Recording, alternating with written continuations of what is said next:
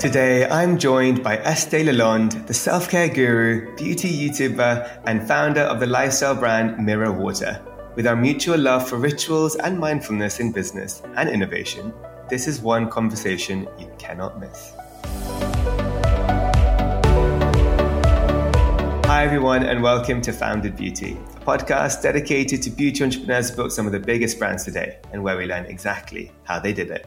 We'll cover some of the most intimate stories, their path to success, and how they overcame the obstacles along the way. I'm Akash Mehta, CEO and co founder of Fable and Mane, a modern hair wellness brand inspired by ancient Indian beauty secrets. Building Fable and Mane has been an incredible journey so far, and I decided to launch this podcast as a founder keen to learn and connect with fellow beauty brand founders around the world. I believe in collaboration over competition. So I'm using this platform as a way to hopefully help and inspire each other in what can be quite a tough and lonely journey. So if you're an entrepreneur or simply just curious how to build a brand, this podcast is perfect for you. So without further ado, it's a delight to welcome our guest for today, Estee Lalonde. She is a London based influencer known for her beautiful content creation, her love of all things beauty, and her open conversations around mental health with her online community. She's also the founder of Mirror Water, a body care and lifestyle brand rooted in principles of daily ritual and self reflection.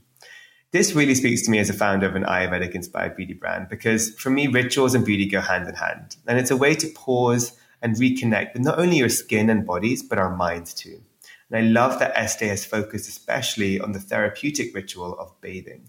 And it truly brings together everything that she's been advocating and becoming renowned for in her community of over 1 million YouTube followers over the last 10 years. So it's my absolute pleasure and honor to sit down with Estee. So thank you so much for being with us. Thank you for having me. I'm all nervous now. I wasn't before, but I am uh, now. You know what? it's always the case, right? Because I'm sometimes when you're on the other side of the lens, it's always a bit like uh, when you're being interviewed. It sometimes we we I I wonder like now I'm so used to being an interviewer that sometimes when I get asked to do a podcast, I'm like, ooh, I don't know what I would say. I overthink it now, but it's always uh, we're gonna make this a fun conversation. You got this. Yes, you, you, you're. and I'm so excited to speak yeah. to you, and I love what you said about collaboration versus competition because I feel exactly the same way. So excited to chat to you today. Oh, me too. So, first things first, I ask all my guests the same question. I'm going to ask you who, in a nutshell, is Estee? Well, I think honestly, I'm still trying to figure that out. Um, my brand, first of all, is all about self reflection and self love. And I think I'm always trying to reflect on what makes me feel good, what makes me feel bad, what feels comfortable to me. And I think we're always learning about who we are. Um, I think as I get older, I'm learning just to do the things that make me happy and not put myself in situations that feel stressful. And um, sometimes it's hard to say no, and sometimes it's hard to stand your ground. But I think, yeah, as I'm getting older, I'm learning more, you know, about who I am. I think um, to give a brief overview of who I am. I'm 33, well, going to be 33 in August, and I'm originally yeah. from Canada. I um I was born and raised there, and I moved to the UK when I was 19. And a lot of people say, "Oh, you were so brave to do that," and I'm like, actually, I was just very naive and stupid. I didn't know what um, was, you know, in my future path, so I wasn't that brave. I was just a little bit naive. So thankfully, that uh, worked out in my favor because after I moved to England, I started a blog. Then I started a YouTube channel. And then over the past sort of 14, 15 years, I've built my online community um, on YouTube and, you know, social media, Instagram. And most recently, a year and a half ago, I launched my own brand, which is all about, as you said, self care rituals, bathing, um, and I think my close friends would probably say, surprisingly, I'm quite introverted. Even though I make YouTube videos and have shared my life for so long, I'm actually very into quiet time. I like reading. I'm actually not very social and I have a dog. And that's pretty much all you need to know about me. I love that. And I totally get your last point. I mean, like often I tell people I'm like this introvert, quiet person. I, I, I and then they're like, but I see you on social. You're the absolute opposite. You're everywhere. You're so out there. And I'm like, Yeah, that's like a slither. Like you'll find me most evenings doing my Lego at home on my own, just phone away, just in my little bubble. Yeah. That's what I am. So I completely understand. I completely get it. Uh, but you get the best of both. I think going on social media brings that side of us, right? Which is so nice to explore. Definitely. And I think what a lot of people forget is that when we all started making YouTube videos, we did it because we were in the comfort of our own bedrooms and our own homes. And we were just speaking to one camera. So really, it was daunting, but not as daunting as maybe it is now. Um, exactly. Because there were no people. It was just, you know, it was my mom watching my YouTube videos for the longest time. And now there's a lot more people that have watched and have joined me on my journey, but it didn't start out that way. And it just slowly built up. And yeah, yeah I just sometimes want to go live on a deserted island and bury my head in the sand. I feel you. I feel you. I mean, one thing I want to ask is, I mean, uh, when you talk about like, you know, building your social media audience and obviously in the lockdown, you know, there's a lot of people that have known you, but it's all been virtually for a lot of the time. And then when you create a brand, we know this that we have to go out there, we have to advocate, we've got to do, you know, uh, desk sides and store visits, etc. How has that been like to kind of um, be out there more physically, but like since lockdown, but like as an advocate for your brand as opposed to Estee Lalonde, you know? Yeah. It's very different and it's actually quite complicated because I'm there as the brand founder, but I think I'm also still there as yeah. Estee Lalonde, the personality or whatever you want to call it. Um, you know, when yeah. retailers, for instance, buy into the brand, they're also buying into me. Um, and I'm I'm kind of like a cherry on top. I'm a brand founder, but I also have this amazing community. Um, so it's hard to kind of play both roles, and it's almost double the work in a way because I have to, you know, promote it from the brand side, but then I also have to promote it from my personal channel side. So I feel a little um, thinly stretched right now, and it's definitely been a steep learning curve since starting my brand. Um, it's yeah. it's a lot, which we can get into, and I think everyone yeah. always said to well, me, yeah. "You don't understand it till you do it yourself." But honestly, it is so much work, but you love it, of course. But it's I it's like a, a, level of work I've never experienced before. Yeah, no, we'll, we'll, we'll get into it because trust me, and you know I know because when we when we have our own beauty brands, it, it, the grind never stops, and there's never a, a, day where you could do more or less. It's just there's always um, work, but there's so much passion that makes it not feel like work. So I, I feel you. Um, but uh, before we get into the brand and how it started, I want to talk a little bit about that journey in building your community because it's so important and a big integral part of where you are today. Um, so, just what are some of those kind of experiences that you think are interesting to share with the audience listening? That um, how you landed, you know, this incredible um, kind of audience that have been loyal to you from YouTube. Well, I have to say, a lot of people that still watch my videos are the people that started watching my videos 14, 15 years ago. So they've really stayed with me. And if I think back to those early days, it was like the wild, wild west. No one had done this before. No one understood the consequences that sharing your life might have on you mentally. Um, and no one really understood where it was going. We were all just doing it for fun. And I think in the beginning, I really overshared. Looking back on it now, I shared every single detail about my life, every emotion, every facet of my relationship. Um, I was literally filming while I ate dinner, you know, with my then boyfriend, you know, and looking back on it, did I really need to share that? Did I really need to, you know, not take that personal time? So I think after that sort of happened and lots of years went by, I realized, you know, maybe I am sharing too much. Maybe I'm getting burnt out. But that being said, that authenticity was what sort of hooked people in and what made people feel like they really knew me. So I wouldn't do it differently. But I think as I got older, I sort of realized I need to have those boundaries. That being said, I think now I've gone maybe too far the other way. I'm not sharing enough because I'm a little bit. Um, I think I have, I have a little have a little bit of PTSD from it, honestly. But I've been thinking recently, you know, I need to share some stuff and people want to know, and it is my job. So it's always that fine line between what to share.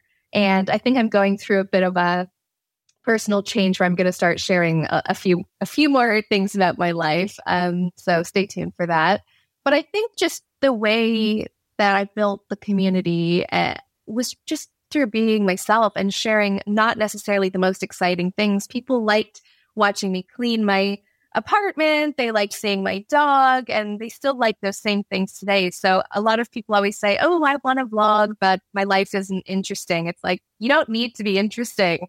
You're more interesting than you think. Um, and it was just slowly, slowly, slowly over time. It was not an overnight sort of boom. Now I have this YouTube community and Instagram community. It, it really did take a lot of time.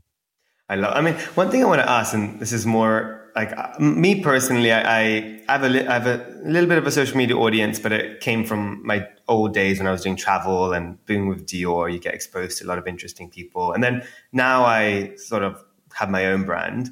I find it quite hard because there is part of my brain that's like social media is about less curation. Just feel what you want to do. You know, if you have a week where you don't want to post, don't post. If you want a week where you want to post everything, go for it, right? But ultimately, the only constant that I end up doing is feeling like I want to post about my brand. And eventually I just post my whole feed is like Fable and Mane updates, right? And people love that. But I get a lot of people being like, hey, I, I can follow Fable and Mane for that. Show more about you. And I'm like, I don't want to. I just want to post about my brand. How do you balance now as a founder, which is another part of you, right? Your existence. How do you find that balance? Because it's hard. I don't know how you're doing it. That's a great question. And I don't have an answer for you, unfortunately, because as we said okay, earlier, when so. you're a brand founder, yeah, you're you eat, breathe, sleep your brand. So naturally that's what I want to share. I want to share, oh, we have this event coming up, or oh, we just did this, or oh, we just interviewed that person. But actually that's probably slightly boring for the people who are following you for your personal journey. But when you're a brand founder, you have no social life anymore. You have no life. So there's not much to share.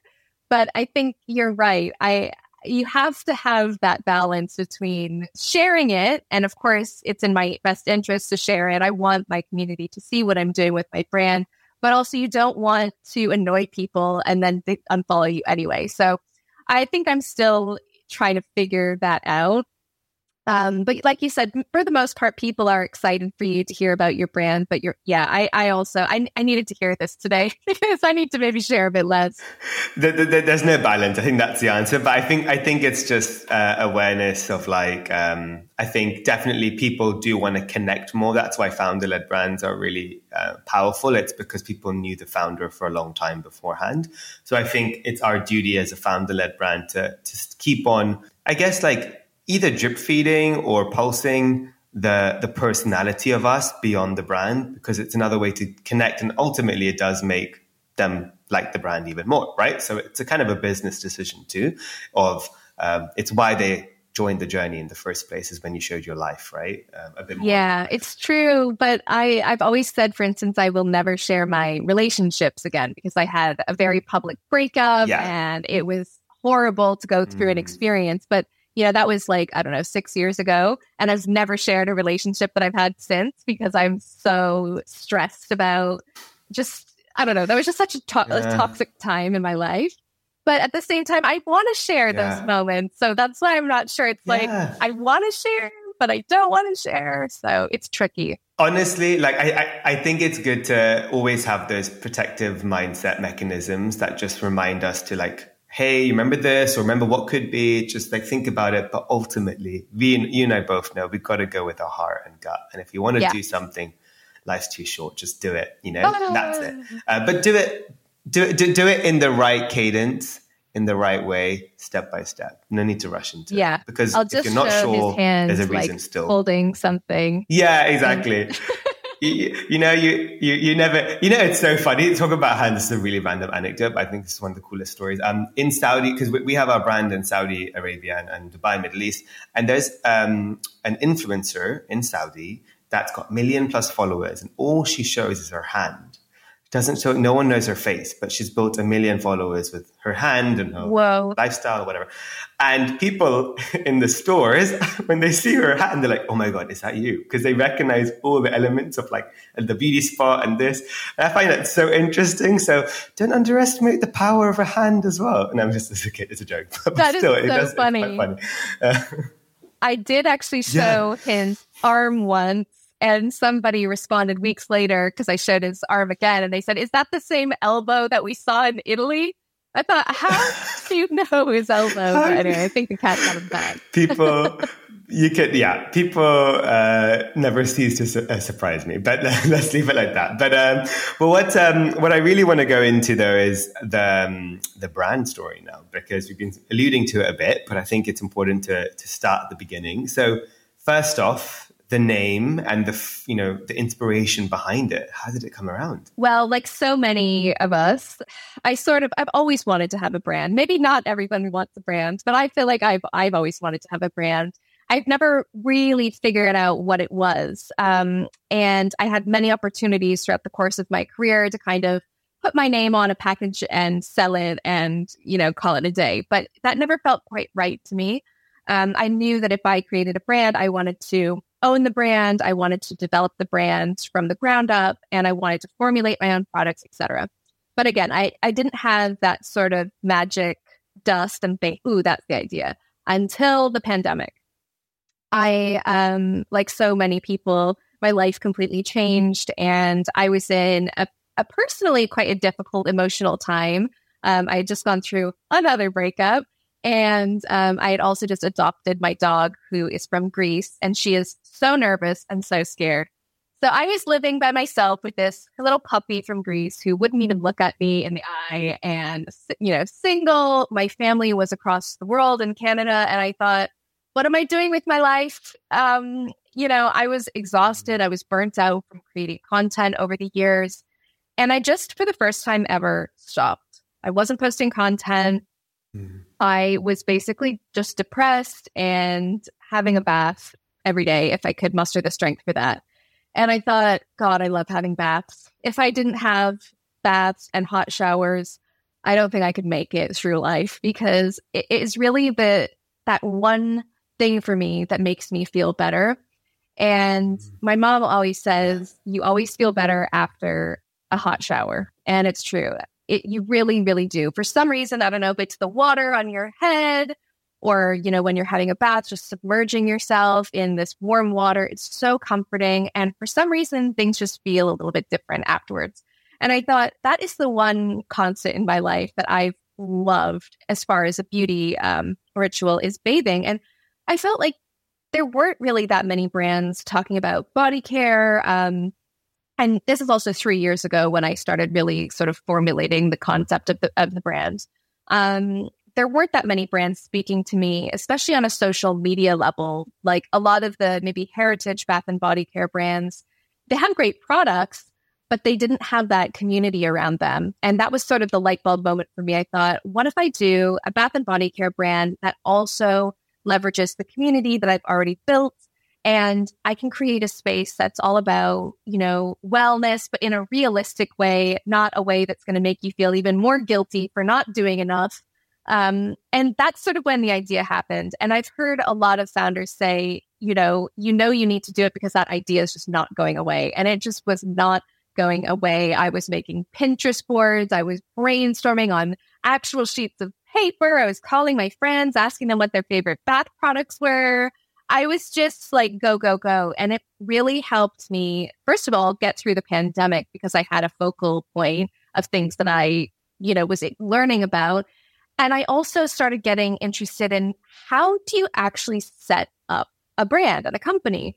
Because I'd never done that before. I'd never opened an Excel spreadsheet. I'd never set up a company. I'd never done the, you know, legal due diligence how do you actually do it? And I started watching lots of webinars and I subscribed to the Y Combinator YouTube channel and I started learning about the process of setting up an actual beauty company. And honestly, there was a little part of me that thought, can I do this? Like there was that little thing in me that was like, do you think I can actually do this? And once I thought, you know what? Screw it. I'm just going to try it. Then there was just no stopping me. And, um, it took a little while to obviously formulate the products. And um, a year and a half ago, we launched the brand. It's called Mirror Water. We are designed for your downtime. We are hoping to inspire more self care rituals more often. uh, whether that's walking, whether that's stretching, you know, whether that's fitness, whether that's having a bath or having a hot shower, whatever it is, it's going to make you feel better. But obviously, my passion is bathing. And we've got four products bath salts, body scrub, body oil, and a balm. They're all made in the UK. Um, of course, I'm a product girly, so I, I needed to formulate the products well. They're they're gorgeous products inspired by nature. And it's been a whirlwind ever since. I can tell you, like, and also proof of the pudding that these things do work, even though I spent money on them, I don't know if they do. But I first saw your brand on, well, I think I've seen it in like articles and stuff, but I first really like noticed and saw it on a out of home, like those posters. Yes. All right. I think it was like near Great Portland Street. Yes. Um, and I was like, this is beautiful. The branding, the, the, the, everything. And I was like, I have to learn more. And then I went on, found everything about it and I was obsessed. And I love that you had this slogan, responsible, not sustainable, meaning like, you know, we're not, not another sustainable brand. It's really about this transparency of responsibility.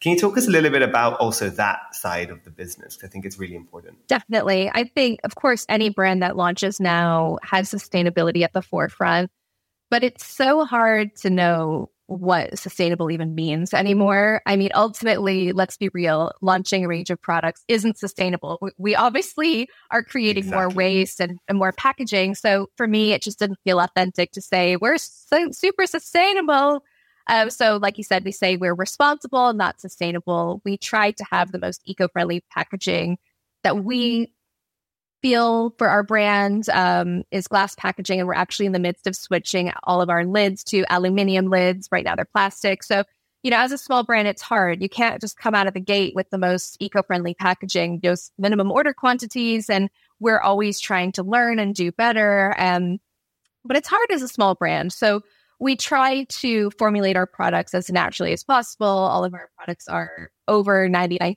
naturally derived, which is great. Um, and we don't use lots of those nasty ingredients um, that you know you might see in other other products. And um, we're just trying our best to be as sustainable as possible. Our um, gift sets that we have are in mushroom packaging, so you might have seen them, but it's called mycelium, and uh, material made out of mushrooms and it's 100% biodegradable, which is, you know, a little bit unique to see in like Liberty and Space NK. They've never really launched anything like that before. But um, we're trying our best to minimize the amount of waste, of course. I love that. So you talked about what is the retail landscape for Mirror Water right now and for people to discover the brand? When we launched the brand, we had lots of interest from retailers, which was so exciting. And we decided to launch exclusively with Space NK, which was amazing. I mean, I can't lie. It was super exciting moment for me. It's hard to get in there. And I think as we've kind of gone on, I'm realizing how hard it actually is just to be noticed um, within a retailer like Space NK. So really excited. And then once that exclusivity was over, we launched into Liberty, which was so exciting. And the buzz around launching in Liberty was huge. People love Liberty. I love Liberty. So to be, lo- you know, in those two stores was super exciting for us. Um, we're also in a couple other smaller retailers in East London, um, like Goodhood and Big and Hackney. And we're excited to hopefully expand our retail partners. Um, but you know what it's like. It's tough to get time with these retailers and get in the door because there's so much competition. Any advice? Honestly, that's a great question. I, ha- I have a few advice I will.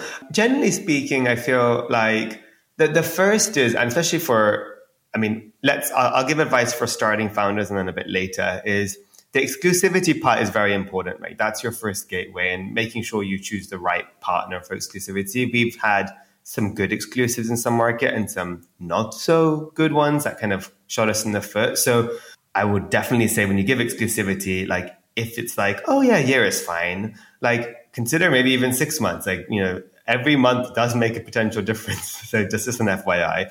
But generally speaking, for, for retail, I would say the biggest thing to, to, to balance is when you go into a, a, market, do you consider one major player and focusing all your budget and energy on that to, to, to be heard, to be seen and to win? Because as you know, it's not about getting the retail always. It's about staying in the retail and being seen by the retail. Because ultimately, in some retailers where we're really not that big for them, we email them like every week and we get like no reply. And then we're just probably Yeah. because they have 100 brands and we're their least priority. And for the retailers that like we're really doing well in, we email them every day and they reply within 10 minutes. We have WhatsApp with them, right? Like a Sephora in the US. So I think it's about there we chose after three years in Sephora US and Canada to stay exclusive and we extended our exclusivity another year and a half just because we, we, we're, committed. And it was important for me to, to value that partnership. So yeah, long-winded answer is first decide if you want a one-off long-term bigger partner and that has to be a big retailer i'm talking you know a lot more doors than just one uh, like a, like a selfridges harrods in london wouldn't be the biggest player to work with because they only have x stores right you're not going to get a lot of revenue even if you're winning in them because they're only x amount of opportunity um, a space NK is a better exclusive partner because you have multiple stores which means potentially a lot more revenue over time um, uk is really tough I'll be honest. Yeah. There isn't really a beauty retailer unless you're in the mastige of a Boots or a Superdrug that you can have a lot of revenue. So you have to sort of play the game of a lot of retailers and then collectively make revenue. Um, do you find the same? I don't know in the UK. Yes. it's a tough one. I find exactly the same. And uh, um, I'm actually friends with a founder who's based in the US and she's trying to make the UK happen. And she's like, it is so much harder here in the UK than it is in the US, um, just in terms of volume. And you're right, there's not that store necessarily that there is in um, North America. So it's actually reassuring for me to hear that. But um, we have a lot of customers based in the US that are shipping their orders over from the UK. So we're really keen to kind of explore the US. But I think what a lot of people don't Mm. understand is yes, you can get that Sephora um, partnership, which amazing, but you can't just launch in Sephora and then let it do the work for you. You have to constantly and consistently hustle to get those sales in Yeah. Sephora, and that takes Spend budget, that money. takes time. Yeah, it's it's really tough in these Mhm. early stages. So I'm I'm in the middle of it. Oh my god! Well, offline, you call me and I'll give you all my tips and tricks because I will be. The landscapes has sh- shifted a bit. I will tell you in the US where the the the, the Sephora's and Ultas don't have the the I wouldn't say the patience, probably a harsh word, but like the time and the ability to nurture upcoming brands as much as they did before, because now they're a little bit more thinking about uh, productivity, efficiency, and you have new brands that are entering their space and then doing crazy volume. I'm talking like millions, like 20, 30 million plus revenue in the first six months, year in, in a year. So Wow. you know the new brands are now no longer their attention they're looking at that sephora ultimately well most big retailers like ulta sephora ultimately care about two things if a brand is going to bring them good revenue or good customer acquisition if you can showcase those two things product differentiation yes but ultimately the first two um, so you know either you're saying hey i'm a celebrity brand i'm going to bring you a lot more customers or hey i'm a Indian Ayurvedic brand, I'm going to bring you a lot of South Asian consumers, right? That's interesting to them. They're like, you know what? We need a new diversity of customers with this. But ultimately, revenue speaks the loudest. And to get the revenue, as you rightly said, it's, it's really about spending and, and, and playing the game with them. So, you know, not launching and then figuring it out. It's having the strong P&L to to match all the opportunities you can do, like sampling. And when you go to the US, everything's on steroids. Like a sampling opportunity for an email would be 70,000 sachets, not choose what you want, you know? So um, you have to have the budget for that and, and, and gratis it. So yeah, it's, it's a tough one. Um, but in the UK, I'm an open book. I always share everything. I feel like um, a lot of brands from the on the west thinking about coming to the east. If you're still not sure about which retailer to choose, um, starting with a pure player like Cult Beauty, even though there are some issues here and there, generally it's still our largest revenue in the UK from a retail perspective versus our Selfridges and our Sephora UK and all this stuff. So, Yeah. you know, it's a good stepping stone is not necessarily giving up your brick and mortar exclusivity until you know your market and then figure out what's the best partner here on the ground. Um, Well, I want to be on Cult Beauty, so fingers crossed that they take us. I don't know why they haven't. well, let me know. yeah, anything I can do to help. But we'll, we'll, again, we'll talk. We'll we'll, We'll talk, talk offline. offline. I, I, I got you. Um, uh, Yeah, and and I think if I could have heard these types of conversations earlier on, I, I would have maybe understood that it's not as easy as calling Cult Beauty and getting them to to stock you, and then that's that. Uh, I don't think I was really aware of that. Yeah. But but in a way, it's good to sometimes at the beginning go in sem- not not always blindly, but a little bit because you don't always know till you know, if that makes sense. Every brand is a little bit different, every story and every time that you launch is different. When I launched in Sephora, how we got into Sephora was a LinkedIn message, messaging a junior hair merchant. We launched, we were in the kitchen with them for a year, developing it. And then we launched day one in store and online. It was like a very different time. Today, I wouldn't be advising that route to really anyone to launch in store day one of the beginning of your brand because it's it's it's hard, right? Like to to man 600 stores and do it that. But I figured it out. I quickly saved myself. But bearing in mind it was lockdown, I was in London and I couldn't visit US for two years. So you know there were wow. things that it worked because of because of lockdown. Lockdown gave me that that moment to say stores are closed. Okay, we're easing you into Sephora. You can only really focus online. And then we get back into stores. So I was saved a bit, if that makes sense. But I was I didn't know. Oh wait, I have to be how productive in store to be staying in store. Otherwise, I'm kicked out. You know all that stuff. I didn't know till I tried it or did it. So yeah, it, but I think now more than ever, as the antes have raised, because there's hundred more brands than ever, like hundreds and hundreds more. It's a lot more expensive to be seen. Uh, retailers are over, you know, d- um, accepting on brands and launching new brands like No Tomorrow, and they're struggling from a P&L perspective. It's good to be open and, and again collaborate because if we can help each other make some potentially fatal decisions, we should av- avoid them yeah, for our brands. Definitely. And that's the true responsible future, right, for our businesses is helping each yep. other. I think that's that's why I, even do this podcast.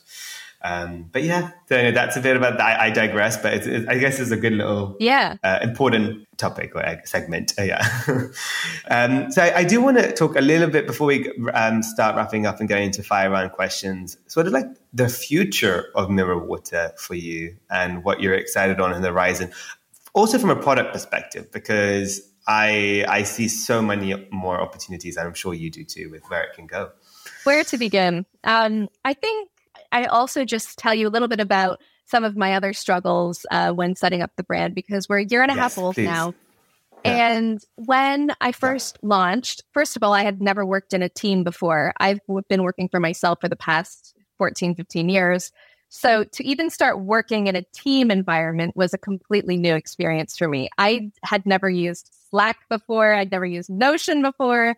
I had never like done any of that. I was texting the girls on WhatsApp and that's how we were planning out what we were doing. So I will just say there was a huge learning curve. Forget about the brand, but just about how to work on a day to day schedule, how to plan for the future, how to have editorial calendars, this, that, the other thing. That was a huge chunk of time that was taken up just from simply figuring out how to run this machine. Um, and now I still have a very small team. It's um, three or four of us full time. So we're teeny tiny still, which is bigger than when we started. You know, just learning and figuring that out was was the first thing for me. So now I want to say that it's been a year and a half, and now that those teething problems are hopefully out of the way as much as they can be. Um, you know, we've really spent this past year and a half laying the groundwork for our brand, helping people understand what we're all about, and us ourselves even learning, you know, what's working, what's not working. So I'm excited to kind of, we're calling it Mirror Water 2.0 internally. I'm excited to kind of take it to the next phase now, which is okay, we've told everybody about our brand, we're educating people on our products, we're, you know, in a couple great retailers what can we do next? So I think for us, we're doubling down on body care. We love body care, and we're hoping to launch um, one or two new products next year. As you know, very very expensive to launch products, um, and just making sure that cash flow is there. You know, it's tough out here. So hopefully, yeah. launching one or two new products in the body care realm. And also, we're really keen to start working with other experts, other founders, like you said um, earlier about, you know, collaborating and teaching our community about wellness from other angles. So, for instance, we are going to hopefully do some work with an acupuncturist and just teaching people more about acupuncture. So, nothing necessarily to do with body care, but becoming more of a sort of wellness hub for people to learn about wellness because, you know, skincare, body care, that's just one side of it. And we recognize that. So hopefully teaming up with lots of exciting experts and then just building on our community. We want to do more events. We want to do one in person event every single month whether that's yoga, whether that's just getting drinks with people, whether that's going for a walk in the park with our community, just having those face to face moments, I think is so important, especially when you're still a small brand. So I think that's going to be our big focus for this year. That's amazing. Well, I Bagsy an invite to the next in person event. Okay. That's all my ask. You can come. but done.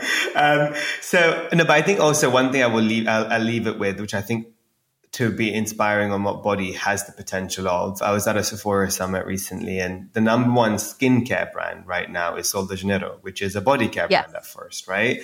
And never in the history did Sephora or retailer think that a body care brand would be the largest category, one of the largest in Sephora in general, but also of skin.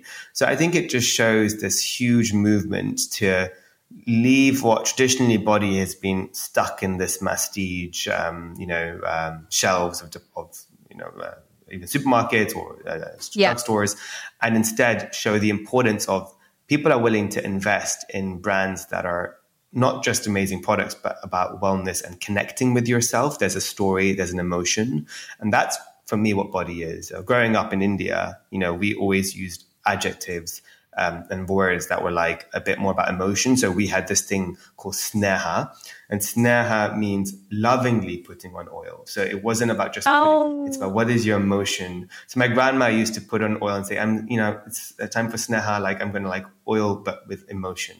So I feel that's where it's really important that I love what you're doing. It's, it feels like a connection to that ancient rituals I'm that is to. so. Oh, I love that story. That's so nice. And you can yeah, come work for us at Mirror Water any day because you totally get it. But any I think that's time. exactly it. I, I get it. You know, um, yeah. you know I, I also want to say sometimes I feel like we do our amazing skincare routine and I'm guilty of it. I love my vitamin C, my retinol, slap it all on. And then, you know, you get to your body and sometimes don't even look down. You just want to like ignore your body that it, you know, exists. Yeah. And you just kind of slap on your lotion really quickly and get out the door. But actually, what about that 90% below your neck? And I love what you said about applying it lovingly.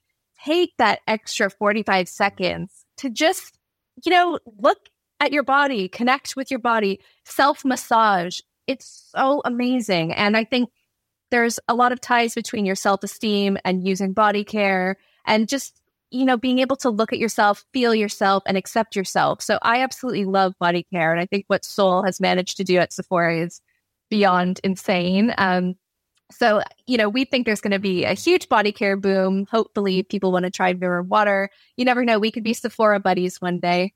Pray for me. Exactly. Oh, no, no. I'm going to manifest that. It's going to happen. Uh, I, I, I strongly believe when I look at a brand from a first glance, I can tell the potential, and Mirror Water has I mean, infinite potential. You're so new to the industry, but I already have such a big impact. So I'm, I'm excited uh, for what's to thank come. Thank you so much. I needed to hear that today because you know how it ebbs and flows and the lows are low, the highs I know. Are high, you're, you're so really, I'll you. tell you, you're, you're, you're really onto something. You know, when it's good is when a founder is like, I would invest in that. Oh, I wish I created that. That's how I feel when I look at Mirror Water. So trust me. Oh, thank you. Well, really invest good. in us, please. We're always looking.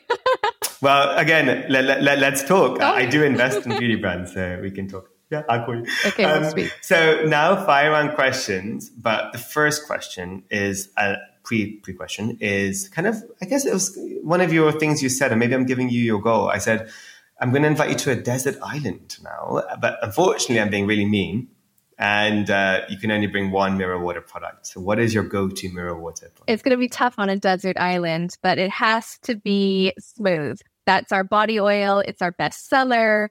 It really is a gorgeous product. Um, so it's a product for daily use. It's a satin finish, so it's not a dry oil, but it's not as greasy as a, a regular oil. So it dries really quickly. It has the most amazing essential oils: vetiver, cedarwood, Canadian black spruce, and bergamot. And though that blend is um, said to help you ground yourself and feel uplifted as well at the same time. So it's a truly gorgeous product. I love applying it straight out of the shower stunning. Beautiful, smooth body oil. Everyone, I'm going to put the website link anyway below so people can just shop and listen yeah. at the same time. Right? Let's just be a bit more omni-channel. I love that. Um, so my next um, fire on, the beginning first question actually is: What's another beauty brand that you're currently loving right now? I have to say, I love Refy. I love Refy. Yeah. Yeah. I think they're incredible. What Jess has done I, is incredible. Yeah. It is truly remarkable. I am someone that gets sent a lot of beauty products, obviously, but Refy is the brand that I will purchase with my own money and get my eyebrows up, and the blushes are amazing. I, I have to say, I absolutely love it. Love that. My next question is what or where is your happy place? My happy place is in the forest. No surprises here because my brand smells like forests with my dog. So every weekend I take her to the woods uh, and we go for a walk together and it's um it's called a decompression walk. That's what the um dog behaviorist said. Ooh, it helps okay. my dog decompress. And I was saying to the behaviorist like does she really need to do this all the time? And it's just like, I'm going to need to get a car and I'm going to need to go to the forest, everything. And the behaviorist said, maybe you also need a decompression walk. And it's done wonders for me. So in the forest with my dog, for sure. Oh, love, love, love. Um, my next question is What is your hidden, or maybe not so hidden, talent? I don't know if this is a talent, but this is something about me. I can speak to literally anyone. So you put someone in front of me, I can make conversation with them, whether that's my Uber driver, whether that's someone in the cafe, and maybe that's me being Canadian. But I can pretty much. I love. It might be you being Canadian, the most friendliest. yeah. I love that. oh, amazing! um, and my last question is: If you weren't a beauty entrepreneur or in this beauty space, what would Estee be doing right in this moment? I think sometimes, sometimes I think what if this was all gone tomorrow? What would I really do? I know it's boring, but I just, I love advertising. I love branding. I love, I think probably maybe working for an agency doing something like that. Other than that, I think I would probably be running a bed and breakfast, which is two totally different things. But Ooh. I would love to kind of find a property, flip it, decorate it exactly how I want, make it perfect for social media, and have people come in and stay. I think I would really enjoy that. Oh, I love that. But the reason why I ask this question is because I'm always like, we should remind ourselves, like, what's next? Could be next, right? This life is full of new ventures and adventures or side yeah. adventures. But um, I always love hearing people's responses. It's always never what I expect. So I love that. What's yours? What would you be doing? That's a really, I, I think, I, I know I would be doing, I would probably be, I would probably move to either India or Africa and focus all my energies on wildlife conservation. So like be a wildlife mm. photographer and act and like a yeah activist. I will be doing that. That's what I know for sure. Uh, wow. Maybe not the photographer part, but the plan I have long term is eventually when I sell the business, etc. Majority of the funds will go to my charity I'm building, which is about wildlife conservation, not my pocket. Oh wow! And then I want to manage that fund to build a lot more infrastructure in India, Africa. Uh, oh my god! My dad was born in Africa, my mom was born in India, so I just like those are my two connected spaces. But I've always grown up around loving animals first, so I thought let's focus on wildlife. Oh, so, that's yeah, that's so like my long term mission. I love that. I want to be there to support yeah. that. And I was actually reading an article last night in, in National Geographic about elephants. Yeah, I love uh, elephants. They're amazing. And you know, um, for example, can a little story to finish is like right. We've done a lot of um, donation work already, um, and we recently built these um, solar panels uh, for um, water holes for tigers to have access to clean water away from the villages because often when they come close to the village they get poached or not poached or even um, killed because of just the fact that they're close to the livelihood of the, the villages, which is the cattle, etc. So you want them to stay into the actual like jungle and the forest. So these are really important. But what's happened is for the last hundred years, these villages are kind of encroaching onto the tiger spaces. They've been there for so long. It's a battle of land. And the tigers are suffering because ultimately the little prey run away, the deers, the tigers don't have much food. They have to go to the villages and kill the cattle. So we built these water holes. They got all destroyed because elephants were coming in from nowhere and started stepping on them. So we had to rebuild them at the top. So initially we are like, oh no, these elephants, what have you done? But actually, the crazy thing is, is these elephants are saving the tigers because the last 20, 10 years, we've been trying to pay even more than the relocation amount to the villagers to move to another town because that's the only way to help the tigers survive is not encroaching. They haven't accepted the payment. They don't care. They'll live with near the tigers. They just don't want to move. But now the elephants are there, they're actually accepting the money to move because elephants are far more dangerous to them than tigers. Um, so elephants have now saved are saving tigers right now. So it's wow. interesting how connected the whole area is. Yeah, so that's a little story. That's there. amazing. Um, I love that story. I'm going to tell everyone that and, um, story now. Yeah, yeah. So there's a little um, fun fact of how connected we think the world is. When we, we, or you think something and then suddenly it, it saves you. So I, my first thought was, oh my yeah. god, these elephants, get rid of them. They're killing. They're, they're, get them out of the area. And now I'm like, no, no, stay in the area. So you don't know yeah. until you until you you you know. True. but anyway, uh, there's a little story to end. But um, I won't leave you too, too long. I, I, know you have a brand to build, but we'll we'll continue our conversation offline and kind definitely continue this friendship. But for everyone listening, uh, where can they continue to follow yourself and the brand? So they can follow me on Instagram and YouTube. Uh, my name is Estee Lalonde, E S T E E L A L O N D E. And of course, you can go follow my brand at mirrorwater.earth. And our website is the same www.mirrorwater.earth. I love that. Um, well, I'll put all the links in the summary. People can just tap straight away. And till we meet in person very soon, I'm excited to continue this conversation. I know. Thank you so much for having me. I'm glowing because it's just so nice to speak to someone who gets it. And um, it was so great to connect. I'm so glad we got to do this.